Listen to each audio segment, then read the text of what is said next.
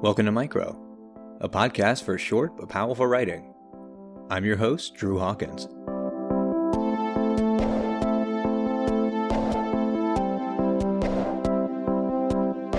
Infatuation, the absence of love, pairings that seem destined to fail. The three pieces in this episode investigate romantic love in various stages, all of them less than ideal. The relationships in this first piece hinge on life and death, part fable, part nightmare. Nevertheless, there are certain elements that ring true in above water relationships. It's called Beneath the Whale Shaped Shadows. It was written by Rachel Ranie Taube and published by Literary Orphans. Enjoy.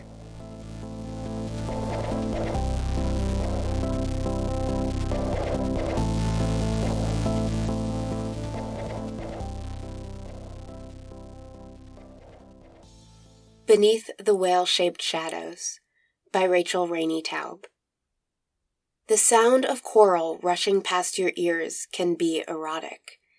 Men always notice this, ask why the ocean echoes like a womb. I would ask the same of their sky, with its bizarrely crashing waves. I loved each in his own way. After they'd heard my song and jumped from their ship, wide eyed and gasping, I'd exhale into their mouths as we swam down to my home. They'd float pleasantly in my parlor as I prepared drinks and returned with air and a whiskey honey cocktail. We talked. They'd speak of war and ladies' fashion. I'd describe which ships and subs had recently passed, leaving whale shaped shadows below. We always shared a love of astrology and the way humpbacks investigate passing boats. One described elephants as land whales with ears, and I laughed so hard I nearly forgot to give him air. Eventually, they'd take these breaths for kisses, which I didn't mind, and we'd drift towards my bedroom. After, we'd sleep, and without my breath, they would be dead by morning. And then, Gerasim. He was drowning when I found him, not gaping. Below, he speaks only of his wife he describes her underarm hair, their ventures training dolphins for war. I'll tell you more in the morning, he says. I keep him alive all night. I ache not for the ending or even for his heart, but for the way he whispers her name against my teeth like it's a pearl. Agnesa. Yes, it's difficult to keep him alive. We sleep mouth to mouth like yawning guppies. Sometimes he begs, or stares numbly at the underside of sunlit waves, watching for his Malutka submarine to cast its shadow. But he belongs only to me. He'll grow old here in my grotto, and I will love his tongue's flick till the very last time he takes my breath.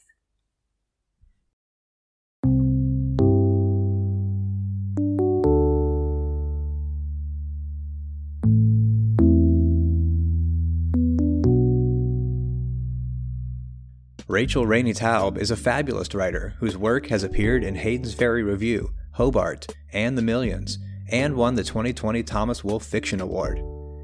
You can find her on Twitter and Instagram at Rachel Taube or on her website at rachelranietaube.com.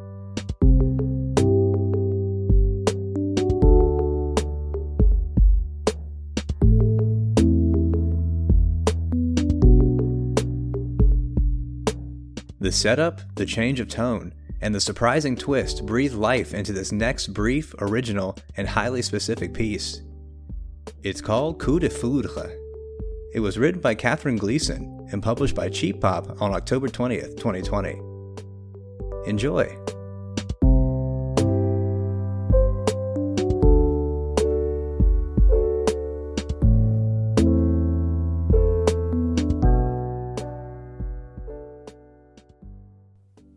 Coup de foudre. At the Virginia Woolf Conference, I sat with Jess and doodled, and during a break you appeared, all smiles and hugs, and yet we hadn't met before. No, not yet, but I'd seen you, seen you on stage, dancing in a torn black dress, and at that moment everything stopped and at the same time rushed ahead. A whooshing in my ears, the flight of many tiny wings. What season was it? At the conference, you were sleeveless, your milkmaid arms glowing in the overhead lights. Could it have been November? In the spring at the bar, I admired your new haircut and flinched when women dropped at our table to say hello, but the whole time your eyes were on me, wrapping warm, and when you kissed me, I was sealed, swaddled, branded forever in your orbit, a happy moon. We finally went back to your place. What time was it?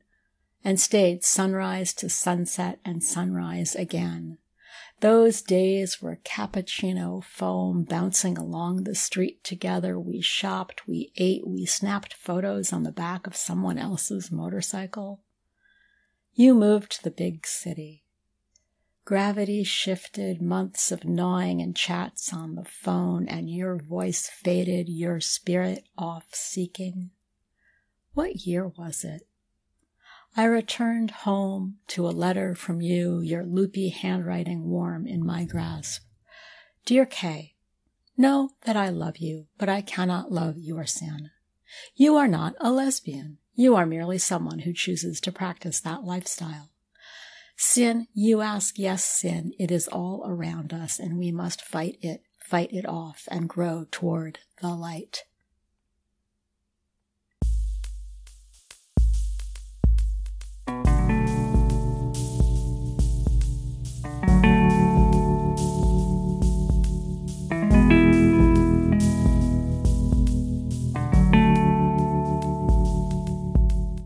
Katherine Gleason writes in a number of genres and spends a lot of time with cats.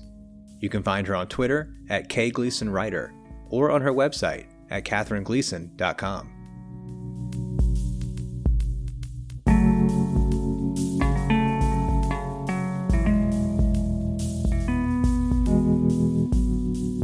For our final piece, heat, skin, and a cheesy sign create the backdrop of this uncomfortable moment. Fair warning bodily fluids feature prominently in this piece. It's called Not Hard at All. It was written by Rachel A.G. Gilman and published by Flash Fiction Magazine on September 14th, 2020. Enjoy.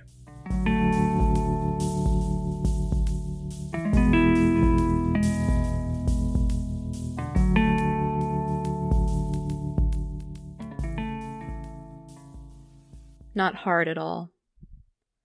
I am lying upside down on my bed with the bottoms of my feet pressed to my headboard and cow semen pooled in a puddle over my belly button.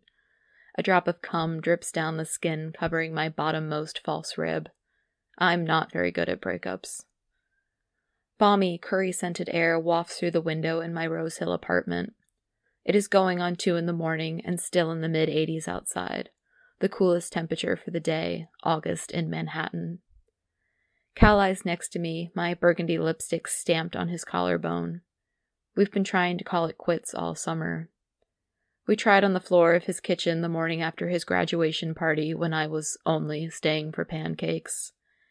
We tried before he left his job at the Italian pastry shop after getting off the wait list at law school in Chicago. We'll try anything. Anything but admit our feelings this past year have barely spanned two boroughs. Our proximity has allowed for our burning physicality. Our physicality is our entire relationship. Three states will break our fuse. Cal turns toward me, his blonde brown hair hot against my shoulder. When is your flight? I ask. He mumbles into my chest, seven hours. I dip my finger into his warm stickiness on my stomach, creating a spiral design like I'm playing that childhood game MASH determining whom I'll marry and how many babies we'll make together. My eye lands on the wooden sign on my wall. A gift from my mother, it has these cheesy statements about an ideal partner. Cal and I almost knock it off its peg whenever we fuck. It sticks now to the humidity on the layers of rented white paint. What was all of this anyway? I ask. What the hell are you talking about? He replies. Drops of sweat build up in Cal's hairline.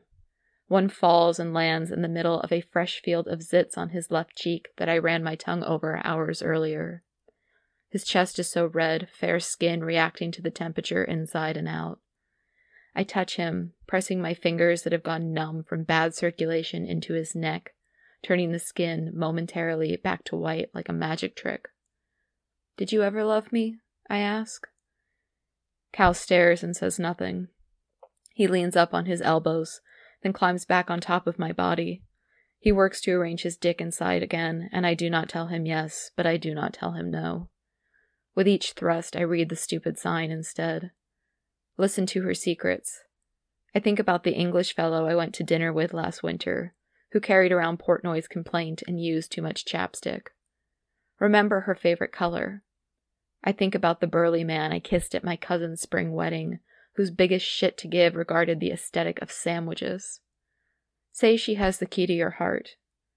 I think about the humidity of a Midwestern fall, and if Cal was really my boyfriend, if our sex was ever more than mediocre, and the importance of the clitoris.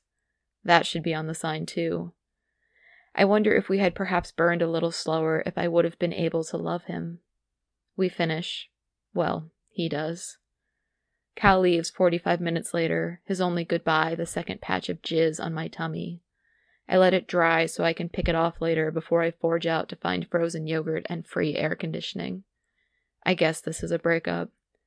My fingers touch my arm, turning my own fiery skin back to moist, pallid normality. It's not really magic. It's really not hard at all.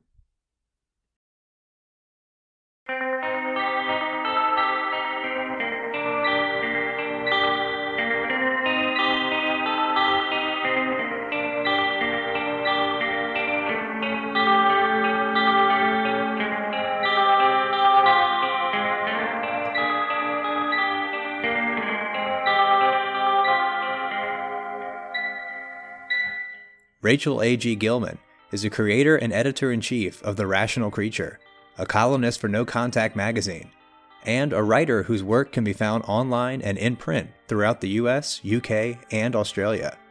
You can find her on Twitter and Instagram at Rachel A.G. Gilman or on her website at rachelaggilman.com.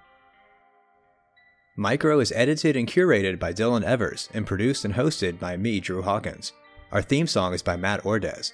You can find all the information about this episode's writers, their featured work, and the publications where they were published, as well as a transcription of this episode in the show notes. Subscribe to the show on Spotify, iTunes, Google Podcasts, or wherever you listen to podcasts and check out some of our other episodes. We're also now on YouTube, so if you need subtitles, check us out there. And of course, you can always find our shows at micropodcast.org, and you can follow us on Twitter, Facebook, and Instagram at Podcast Micro. Thanks for listening.